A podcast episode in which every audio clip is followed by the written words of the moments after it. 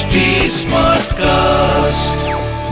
आप सुन रहे हैं एच डी स्मार्ट कास्ट और ये है fever F production Sindhu Raj Jayadrath के जन्म काल में ही आकाशवाणी ने यह सुना दिया था कि यह बालक क्षत्रियों में श्रेष्ठ और शूरवीर होगा परंतु अनंत समय में कोई क्षत्रिय वीर शत्रु होकर क्रोधपूर्वक इसका मस्तक काट लेगा यह सुनकर उसके पिता वृद्ध क्षत्र पुत्र स्नेह से प्रेरित होकर बोले, जो वीर इसका मस्तक काटकर ज़मीन पर गिरा देगा, उसके सिर के भी सैकड़ों टुकड़े हो जाएँगे। ऐसा कहकर समय आने पर जयद्रथ को राजा बनाकर वृद्ध क्षत्र समंत पंचक क्षेत्र से बाहर जाकर कठोर तपस्या करने लगे। पांडवों के वनवास के समय संयोगवश एक दिन जयद्रथ द्रौपदी का अपहरण करके भागने लगा। पांडवों को यह समाचार मिला तो उन्होंने क्रोध में भरकर उसका पीछा किया। भीम और अर्जुन तो उसका वध ही कर देना चाहते थे, लेकिन युधिष्ठिर की दया से वह बच गया। अपने इस अपमान का बदला लेने के लिए जयद्रथ ने भगवान शंकर की तपस्या की। फलस्वरूप भोलेनाथ ने प्रसन्न होकर उसे इतना वर दे दिया कि तुम केवल एक दिन युद्ध में महाबाहु अर्जुन को छोड़कर अन्य चार पांडवों को आगे बढ़ने से रोक सकते हो। इस वरदान के प्रभाव से जयद्रथ सुभद्रा कुमार अभिमन्यु का वध होने में निमित्त बन गया।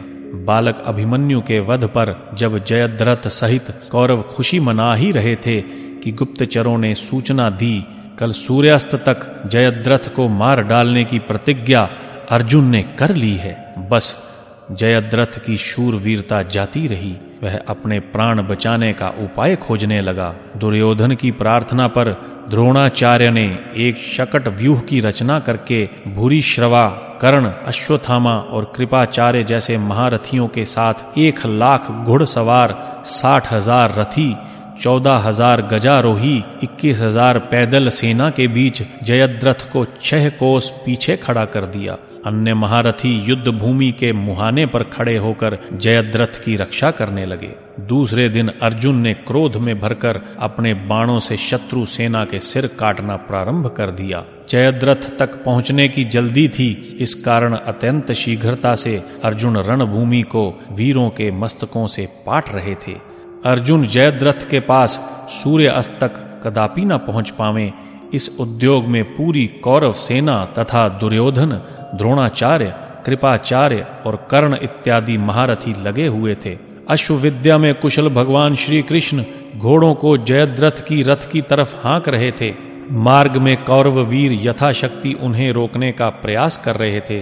अर्जुन मूर्तिमान काल के समान अभूतपूर्व पराक्रम दिखाते हुए आगे बढ़ रहे थे। पर जयद्रथ कहीं दिखाई नहीं पड़ रहा था, जबकि सूर्यास्त होने में कुछ ही समय शेष रह गया था। किंतु जिसके साथ भगवान श्री कृष्ण हो, उसकी प्रतिज्ञा पूरी होने में कैसे संदेह हो सकता है? भगवान श्री कृष्ण ने माया करके सूर्य को ढक दिया। सूर्यास्त हुआ जानकर जयद्रथ आगे निकल आया। कौरव बड़ी खुशी में भर गए। खुशी के मारे उन्हें सूर्य की ओर देखने का भी ध्यान नहीं रहा। इसी बीच उत्सुकता पूर्वक जयद्रथ सिर ऊँचा करके सूर्य की ओर देखने लगा। इसी समय श्री कृष्ण का संकेत पाकर अर्जुन ने वज्र तुल्य बाण छोड़ दिया। वह बाण जयद्रथ का सिर काटकर बाज की तरह लेकर आकाश में ले उड़ा और समंत पंचक क्षेत्र के बाहर वहाँ ले गया, जहाँ पर जयद्रथ के पिता वृद्ध क्षत्र संध्योपासन कर रहे थे। उस बाण ने जयद्रथ के कटे सिर को उनकी गोद में डाल दिया उनकी गोद से जैसे ही जयद्रथ का कटा सिर ज़मीन पर गिरा पुत्र के साथ ही साथ पिता का भी अंत हो गया आप सुन रहे हैं एच डी स्मार्ट कास्ट और ये था fever F production H smart Smartcast.